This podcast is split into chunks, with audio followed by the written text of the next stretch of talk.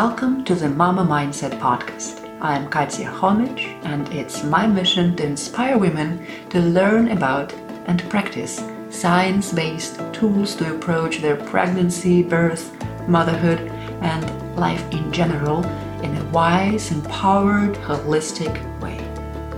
If you know a mom or an expecting mom who is struggling with her pregnancy or early motherhood, share this podcast with her it may offer some insights, tips, and tools that will inspire her to work on her mental health and well being.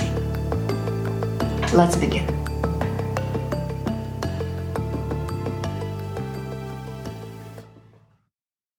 So, first trimester, here we are.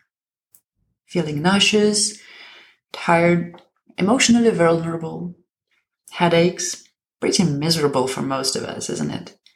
And you can't really escape it. So, how can we navigate it at least? What helps me is understanding the reasons behind my miserable experience. I looked into it and honestly, it looks like hormones are responsible for most of it.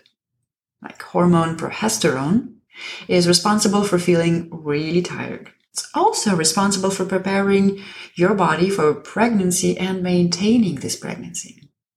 Yes, there are also various sorts of metabolic changes happening in the body. It's like the body is working hard to support the growth of the fetus and overall prepare, adjust for this marathon.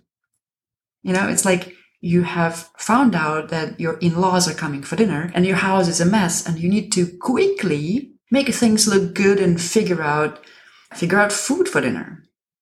I mean, for pregnancy, quickly is not necessarily the right word. It takes 10 to 12 weeks to figure all this out. But, you know, it does take time apparently. Also, during pregnancy, the blood volume starts to increase to support the transport of oxygen and nutrients to the baby. So the heart works harder and this also contributes to the fatigue. Mother Nature is smart. It wants you to stay on your couch and ideally it wants you to sleep. And it does not want you to say yes to the invitation of your friends to go hang out, work out, meet people, have new experiences, etc. Now, feeling nauseous earns a separate mention. There's this particular hormone, GDF15. It has been shown to drive nausea and vomiting in pregnancy. The fetus and placenta unit produces this GDF15 hormone in various concentrations, and most of us have low levels of this hormone prior to pregnancy. And when the levels of this hormone are high, the nausea is high as well. They're actually looking into ways of how mitigate it now that they know what hormone is actually responsible for having this nausea. Honestly, I feel that nature plays safe here as well. And smart as well. I want you, it wants you to stop experimenting with food and eat the simplest thing ever, like a cracker, to minimize the risk of you eating something exotic and, you know, what if you get sick? I have learned in my own experience that the simplest food was the best. Counterintuitively, actually, it was more helpful for me to eat than not to eat. I once skipped a meal because I felt too nauseous and oh my god, I felt much worse in a few hours. So yeah, crackers, avocados, ginger tea seems to help. Plain rice, yeah, you know, it's very simple. All of these are kind of your friends here. And finally, there's this emotional vulnerability. Being emotionally vulnerable and also feeling like shit most of the days, and it's really not fun.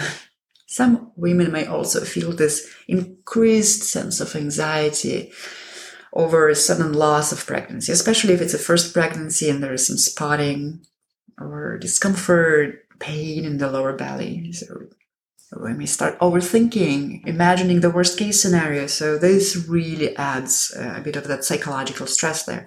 But we will talk about it in the next episode next week. For now, I just wanted to highlight this general sense of being emotional, and it may mean various things for various women. I feel like, you know, my life is on a pause. Or no, let me make it even a different comparison. I feel like I am sitting in this waiting room.